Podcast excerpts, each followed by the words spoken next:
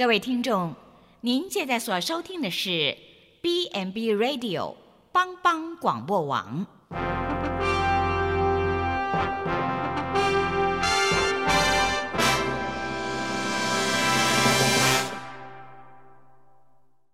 即将为您播出的是由萧锦峰牧师主持的《爱邻福气》。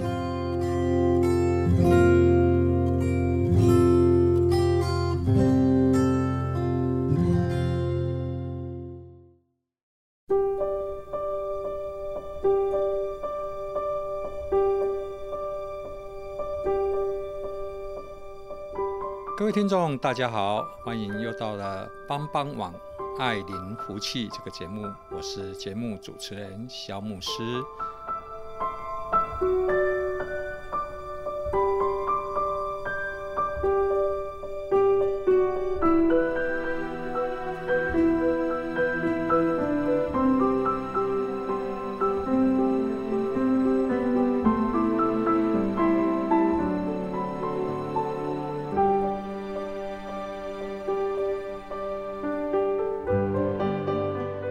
最近过得怎么样呢？我想我们现在全台湾甚至全世界都有经历一股新的不安全感。在更早时候是经济上的不确定性，因为中国跟美国、川普跟习近平他们在打中美贸易大战，所以使得许多投资者他们重新思考他们的全球布局，要不要把他们整个的基地。从中国移开，移到一些可以觉得比较啊稳定、不受波及的国家。那好不容易中美贸易好像有和谈的迹象，要签署一些协定，露出一些曙光的时候呢，我们又来一个新的一个让我们不安全感的，就是武汉病毒。啊，自从过年前后武汉这个城市宣布封城以后，人们开始惊觉这个事态很严重。因为如果不是严重，以中国的这个特性，他们大概不会随意宣布要封城。结果，当我们就开始大家各自去筛检，开始世界各地都有这个武汉病毒的这个病例出来。其实，为什么会给我们带来这么大的不安呢？因为人的生命是追求平衡跟和谐。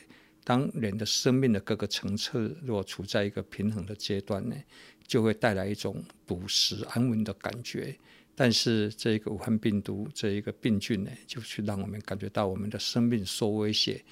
其实，如果根据一些专家的资料显示，这个病毒其实它的毒性应该是没有跟 SARS 那样子的强。但是人之所以恐惧，是因为我们对它有许多的不了解啊，甚至它到目前为止还没有疫苗可以研发出来。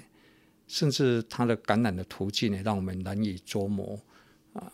以前我们总是觉得他一个人有发烧，那他开始有疾病的时候才会有感染。可是现在是好像没有发烧，你跟他接触到了，你也是会被感染。所以我们就到处都觉得是敌人，不晓得到底感染源在哪边。所以各国的政府就花了很多的心力，要来围堵这个疫情的传入。然后，当人与人之间在围堵这个疫情的时候呢，难免有时候因为恐惧为出发点，我们恐惧就会有一些政策，然后人性就会扭曲啊。像我就知道，在中国大陆有一户人家，他好像是从湖北回来的，回到他自己的城市以后，他家里的人就被人家用铁条把他焊死了，不许他出来啊。这个就是有一点太人性扭曲产生的一个超过的行为。甚至人与人之间会变得没有信任感。如果我们找不到感染源，就是说每个人都有可能是感染源，所以我们与人之间的互动也就产生了疏离跟距离感。这就是带给我们生命一个非常大的不安，特别是会威胁到我们生命的时候。我就记得希腊的哲学家亚里士多德，他好像讲过一句话，他说：“人类最强的欲望不是金钱，而是在于生命。”也就是说，他所谓的生命不是说就要活着就好，而是说从哲学的角度，这个生命要活得有意义、活得安稳、活得自在。也就是说，免于恐惧的那一种生命，才是人类最强的欲望。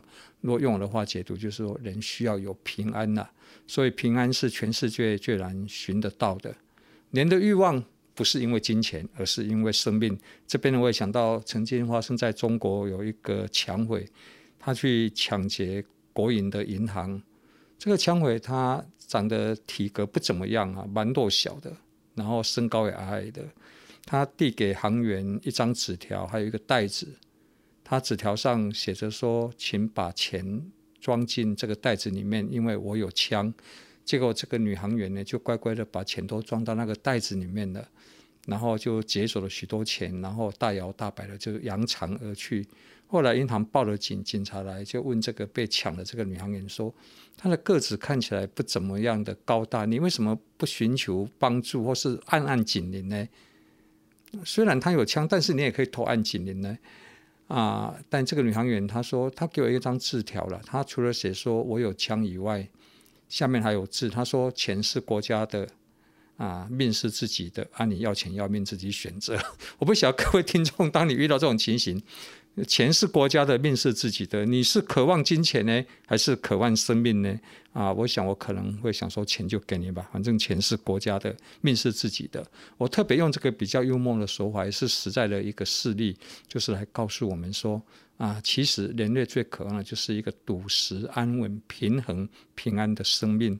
那今天我要跟各位来分享一段圣经里面的一个真实的故事，就是谈到一个女人，她的生命遭受到一些侵袭，产生的伤害以后，啊，她有一个很奇怪的疾病，所以她的生命开始失掉那个平衡感，她到处来寻求帮助的故事。那最后，因为她找到耶稣基督，耶稣也宣告她可以平平安安的回家。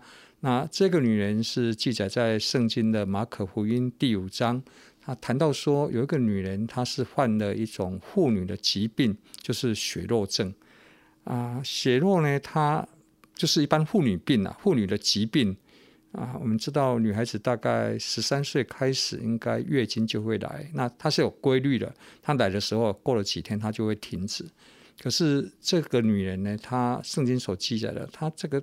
她没有办法停止，也就是说，她本来是一个正常的生理的一个规律的一个一个生理期，结果现在变成了一种疾病，因为他没有把那个血漏的源头把它停住，而且圣经来说，他总共有十二年的时间，所以他的身体是受苦的。然后更重要的是，圣经里说他找了许多医生啊，然后疾病没有治好，反而是。疾病更加的严重，那不是说这些医生不给他好好的医治，而是说医疗实在是有限的。所以这个也告诉我们说，其实许多疾病你来找医生，有一些病医生也是束手无策。就像现在的武汉病毒一样，有时候我们把人太多希望放在所谓科技科学的东西，我们以为科学可以改变我们人类的生活，甚至觉得科技改变我们的命运，那其实那个都是缘木求鱼。常常有许多时候，人是有限制的。如果我们体会这一点，我们的人生也就不会那么痛苦了。你不要对把一些期望放在错误的地方，然后更重要的，圣经也提到说，他的钱都用完了，当然会用完，因为那个时候没有健保。所以这个女人她遭受到生理上、身体上的痛苦，被这个疾病折磨了十二年，她的人生也没看到什么希望。啊，因为每一次从希望到失望，然后去找医生，带着盼望，然后到绝望，所以在他的心灵上面、情感上，他也是没有什么样的一个好的给他一个支持。那更重要的是，他在经济上也在受苦。你看，一个人在经济上受苦，身体上受苦，在心灵上又好像找不到什么出路的时候。这样的女人，一个生命，她就是一个失序的一个生命，她没有办法平安的过她的一生。我们先停到这里，等一下再继续下去。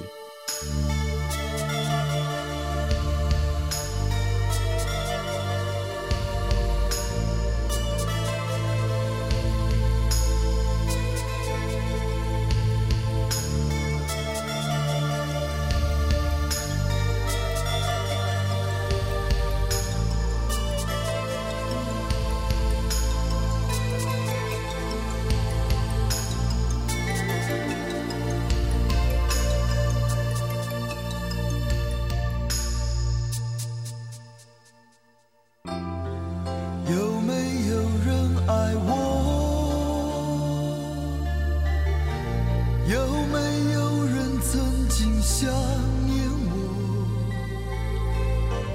我像冷风过境在街头，每个人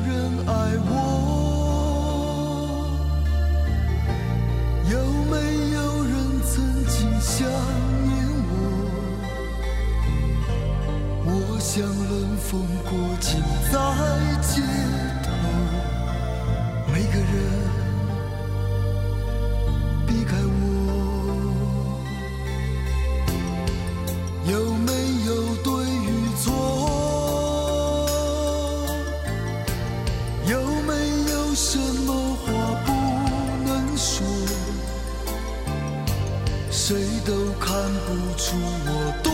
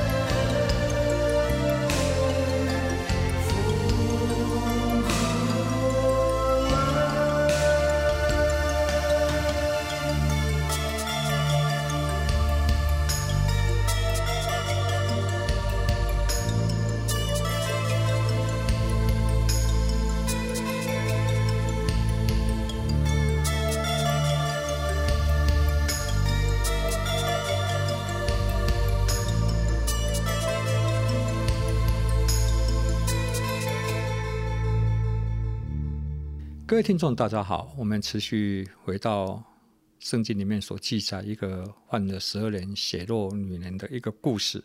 刚才我们提到，她在她生命的每个层面，身心灵都在受苦。那我个人觉得，她有一样最让她觉得难以承受的是那一种这个疾病所影响的人际关系的疏离感。因为按照圣经，它这个疾病是会有感染性的，因为血漏那是一个不大干净的疾病，如果处理得不好，很多病菌在上面。所以圣经也有谈到说，任何人只要摸到它，跟它有接触，回来都要洗手。这像不像我们最近的武汉病毒，强调我们要用酒精来消毒？你想看看，一个一个只要被人家碰到的人，都会被视为不洁净。这是圣经上所讲所谓不洁净的疾病，那你想他的人际关系会有多好？这个就跟以前的所谓长大麻风的人一样，当一个长大麻风的，那会有危险的感染性，所以每一次他要进到他的社群，或是到人潮汹涌的地方，他总是要自己高声大喊说：“不洁净，不洁净，大家小心，我是长大麻风的。”这个等于每一次他在喊说：“我是不洁净的人”，再一次的来摧残自己的心灵。那当时的人，那个所谓公共卫生没有做得太好，所以大家就害怕。有的人不大会接纳这一些带有传染危险性疾病的人进到他们的社区，那长大麻风的就更可怜了，他们就会被人家用石头丢丢他们，丢他们是要把他们赶离开他们的社区。因为你说为什么不用，为什么不敢动手打？因为动手打就跟他接触嘛，所以就要远远的用石头丢，这样你才不会被感染。所以这些长大麻风的，后来他们自己就退到什么一个高山或是旷野里面。就在一个所谓封闭的地方，或是在一个深谷，他们就过他们自己的生活，也没有什么青年可以去探视他们。所以我就记得台湾早期在新庄有个乐生疗养院啊，那个也就是一个专门收容早期台湾长大麻风的人。等到后来他们这些病被治愈了，然后他们已经没有什么传染性的时候呢，可是他们也不愿意离开那个地方，为什么？因为他们长大麻风都是末梢神经有问题，所以有的人可能是鼻子没有了，有的人是耳朵没有了，有人是手指缺乏了，所以他们也不愿意离开他们熟悉的地方，因为他们进到社会还是怕被歧视，所以你看看他们是没有任何人际关系的互动。那这位妇女也是一样，当她知道自己是不洁净的，她也不大敢去接触别人，那别人当然更不愿意接触她，所以。他最大的痛苦就是那个人际关系里面，他找不到一个归属感，他等于在人际关系里面他是被隔绝的，所以我们看到他有一个情感上的失落，所以身体、心灵、情感都是孤独的，他的需要得不到满足，就会带来生命的失控跟不安，所以。从这里我也比较能够了解，早期来到台湾的宣教士，像我们普及的徐宾诺这位挪威籍的宣教士，他早期也在麻风病院，在台湾的乐生疗养院，在那边有短暂的工作过。他们这些基督徒为什么敢去服务这些人？因为这也就是教会的使命了。有时候耶稣也会透过教会，让一些支离破碎的生命，透过爱跟关怀带来的温暖。让生命得以来重新整理。当一个人感觉到有被爱，不管你的身体状况怎么样，只要你要感觉到爱的时候，你好像就会看到有一条路。那圣经继续来谈到说，这个女人她有一天正在万念俱灰、了无生趣的时候，他有听到耶稣基督的故事。那他听到什么故事呢？圣经没有明讲，但是我大概可以了解，他应该是听到耶稣说。耶稣不会嫌弃他，耶稣乐意跟他有接触，而且耶稣他可以医治他，所以这个女人她就想要去找耶稣。她心里想说，只要我碰到耶稣的衣服，我的疾病就会好。但是他又想到他自己一个是应该被隔离的人，他也不敢太光明正大的去找耶稣，所以。圣经有很清楚的描写，很生动，是说他想说他从后面混杂在人群里面，混杂就是让人家认不出他来了，然后偷偷的去从后面摸耶稣的衣服，他就会好了。那这个女人果真就是这样子做了。那在这里我也必须要谈一下，我们现在这一个疫情当道哈。如果你是该被政府给你隔离单的，或是居家检疫的，你就乖乖待在家里。你不要想说我要偷偷的从后面摸出去，要到哪边台湾去环岛啊，又要去搭乘交通运输工具，又要到哪边呢、啊？我告诉你，在那这个妇女她那时候可以出来，是因为那时候不用处罚一百万了啊，现在是十五万到一百万了哈。所以你什么人都可以得罪，你绝对不要得罪自己的钱哈。你乖乖待在家里，而且这个时代你好像不容易找到耶稣基督。啊，这个时代已经有这么好的医疗了，你就好好听从政府给你的一些医疗上的建议，你就乖在家，关在家里。那这个女人她来找耶稣，她就从背后偷偷的去摸耶稣的衣裳，然后圣经描写说，刹那间耶稣感觉有一股能力从他的身上出去，也就是说，那个医治的能力就从耶稣的身上出去了。然后耶稣就转过头来要看看摸他衣服的人到底是谁。其实我们应该可以了解，耶稣应该知道摸他的人是谁，对不对？耶稣就在问，当时耶稣的门徒说：“没有啊，很多人在拥挤你，没有人摸你呢。”那耶稣是要这个女人自己坦白的站出来承认是他摸她。我当时不了解，是说，哎，这个不是要让人家很难堪吗？后来我发现，耶稣他有一个良善的动机，他的用意是说，这个女人她本来是该被人群隔离的嘛，她人际关系没有什么样的互动，有疏离感，啊，有失落感。但是如果你可以公开的出来坦白的话，而且耶稣会公开宣布你的疾病是好了，你是平安的。那他就可以恢复人际关系，恢复跟社群之间的互动。所以，耶稣不是只有把你的身体治好，它包含你的情感、心灵上的，还有人际关系的互动，都要一次来帮你到位。所以，耶稣鼓励这个女人要勇敢的站出来，不要又躲在黑暗的角落里面。我们知道有一些人，他其实许多疾病是从心里开始的，就身体的疾病没那么严重，但是他内心常常有一种。阴影，所以每一次看到就是牧师，我这里痛那里痛。可是有时候奇怪，这个医疗检查都检查不出来。有时候那个是心理所引起的。就算这个妇女身体被医好了，如果她不敢迎向人群的话，那他还会觉得有一种假性的病痛会在他的生命当中会来影响他。所以这个就不算一个全然的医治。所以他心里的创伤一定要先被治好。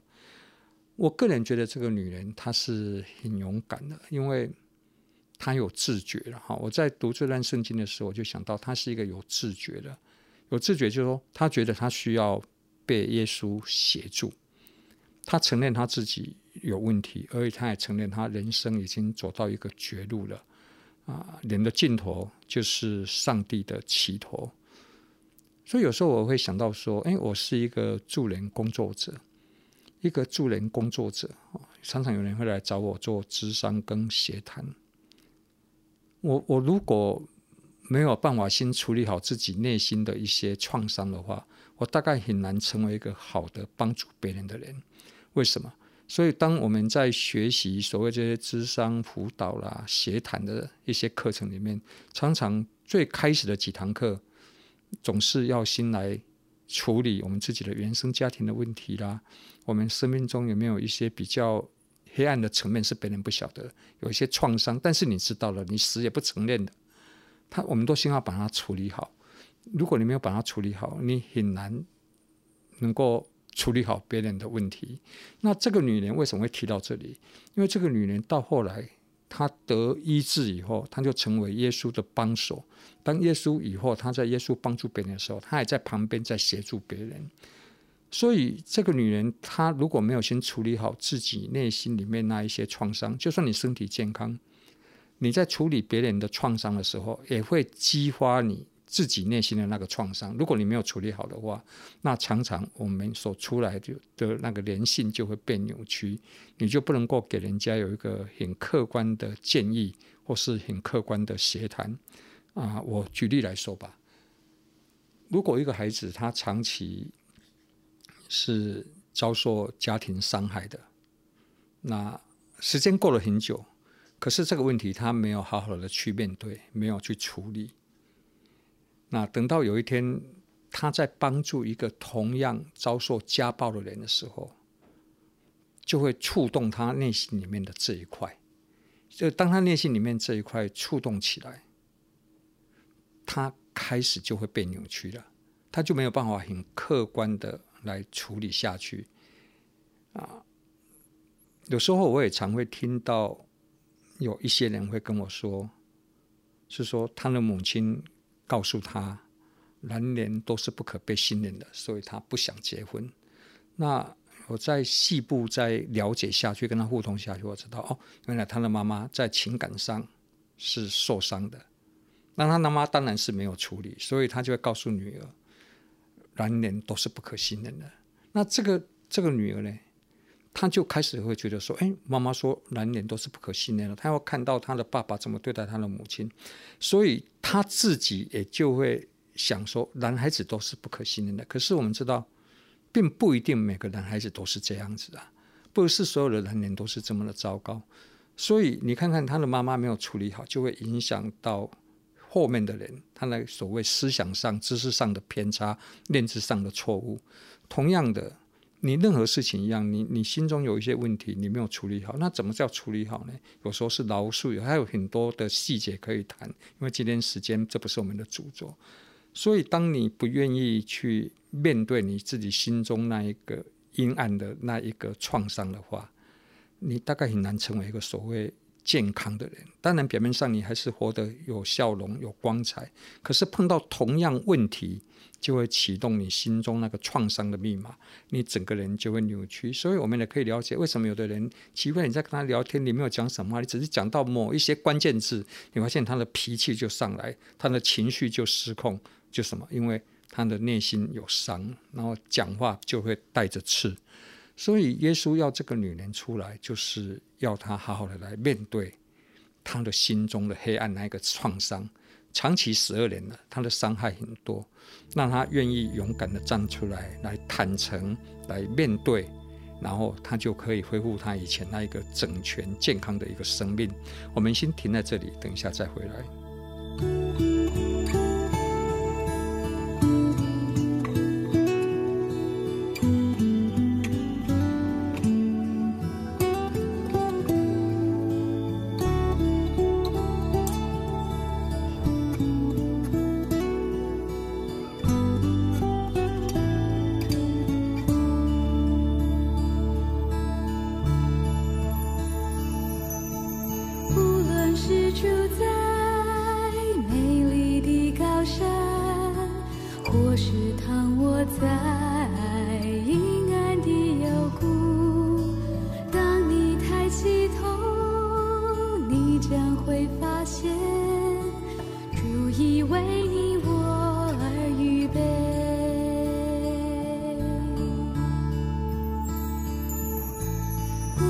是住在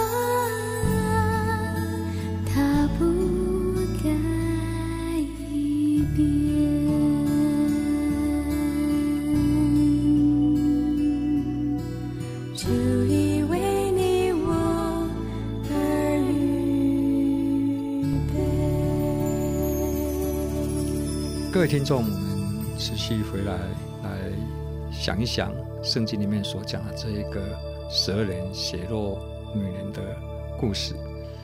当然，从圣经来看，这个女人她后来被耶稣宣告她得医治的，身体得医治，心灵也得医治，她可以平平安安的回家。